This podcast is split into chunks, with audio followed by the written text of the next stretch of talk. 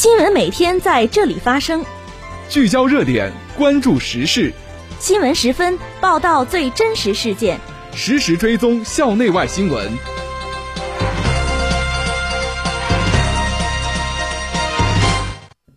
听众朋友，下午好，欢迎收听今天的新闻十分。今天是二零二零年十二月九号，星期三，农历十月二十五。今天夜间到明天白天，聊城地区天气多云，气温零下三度到九度。首先，让我们关注历史上的今天。一九三六年十二月九号，一二九运动爆发。一九五八年十二月九号，黄河三门峡截流工程顺利结束。这次节目的主要内容有：我校举行师德师风建设专题报告会；赵长林调研国际交流合作工作；习近平同尼泊尔总统班达里互致信函，共同宣布珠穆朗玛峰高程；嫦娥五号上升器受控落月，圆满完成探测使命。下面请听详细内容。首先是校内新闻。十二月四号，北京航空航天大学教授、全国师德先进个人、北京市优秀德育工作者姚晓林受邀来校做师德师风建设专题报告会。学校师德师风建设委员会成员，各教学单位师德师风建设工作小组成员，二零二零年新入职教师共约二百一十人参加。报告会上，姚晓玲指出，师德师风建设的主体是教师，关键是师生关系，主要途径是教育教学。高校教师要爱祖国、爱学校、爱教育、爱学生，言传身教，以身作则，将育人工作贯穿课堂与教育教学全过程，让专业课有思政味道，思政课有学术味道，要不断探索师德师风建设的主要途径与方法，营造良好的校园环境，培养教师高超技能，建立师德奖惩机制，构建全方位师德师风建设保障体系。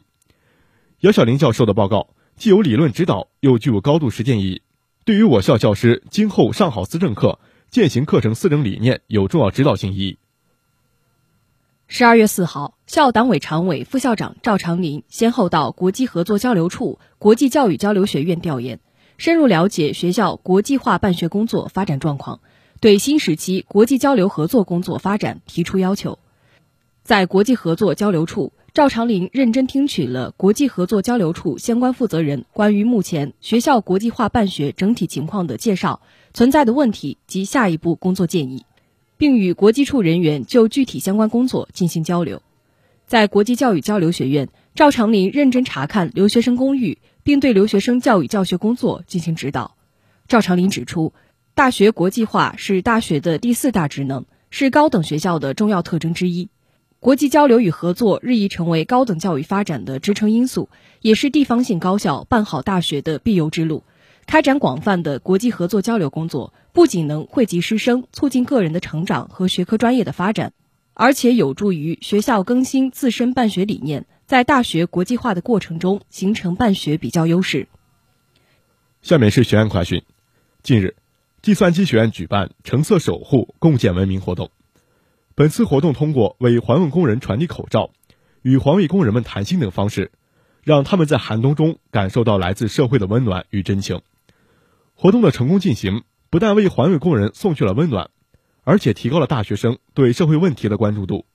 树立正确的人生观与价值观，提高了同学们的思想道德修养。十二月六号，政管学院希望小屋交付仪式在严寺街道办事处举行。政管学院与山东齐鲁企业有限公司向聊城市东昌府区严寺街道捐赠两间希望小屋。政管学院在捐建希望小屋的基础上，将严寺街道作为学院开展志愿服务社会实践的基地，在把对希望小屋受助孩子的关心关爱工作常态化的同时，进一步把政管学院大学生志愿服务培育工作落到实处。接下来是国内国际新闻。十二月八号，国家主席习近平同尼泊尔总统班达里互致信函，共同宣布珠穆朗玛峰高程。习近平指出，去年中国和尼泊尔就共同宣布珠穆朗玛峰最新高程达成共识。一年多来，两国团队克服种种困难，扎实开展工作，最终确定了基于全球高程基准的珠穆朗玛峰雪面高程。习近平代表中尼两国向全世界正式宣布，珠穆朗玛峰最新高程为 八千八百四十八点八六 米。习近平强调，珠穆朗玛峰是两国世代友好的重要象征，两国将这一世界高峰确立为中尼之间的界峰和中尼友谊峰。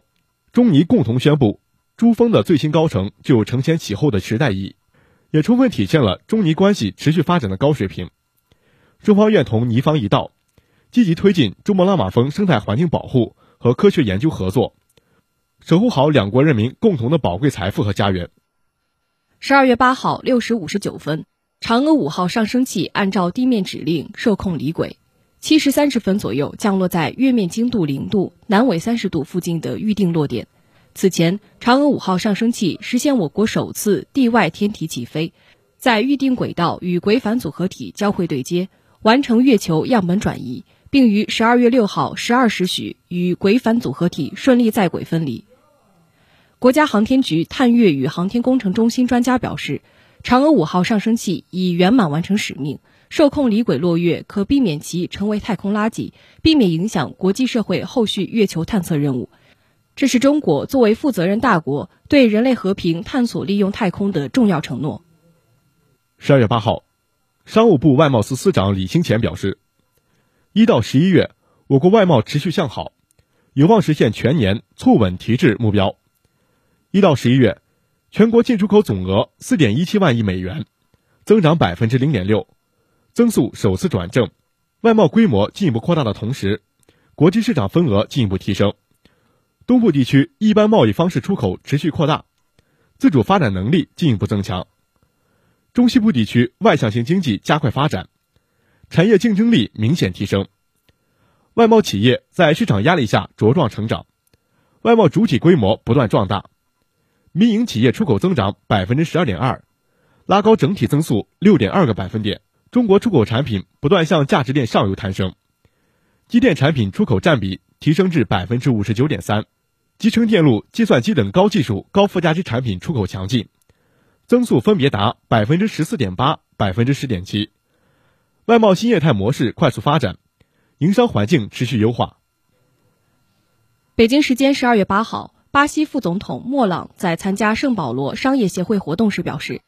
在尊重巴西国家主权、保证数据传输安全和保障设备经济性的前提下，华为公司及其他中国企业均可参与巴西 五G 建设。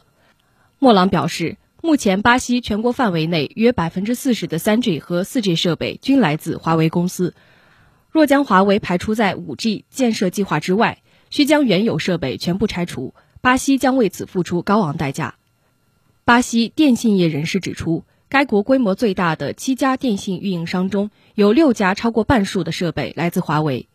最大两家运营商使用华为设备的比例分别为 百分之六十五 和 百分之五十五。巴西数家电信运营商已经对华为公司参与 五G 建设表示支持。据悉，巴西政府计划在二零二一年上半年进行 五G 频段的拍卖招标。十二月八号，工信部表示，为规范新能源汽车产业发展，提升生产一致性水平，保障产品质量安全，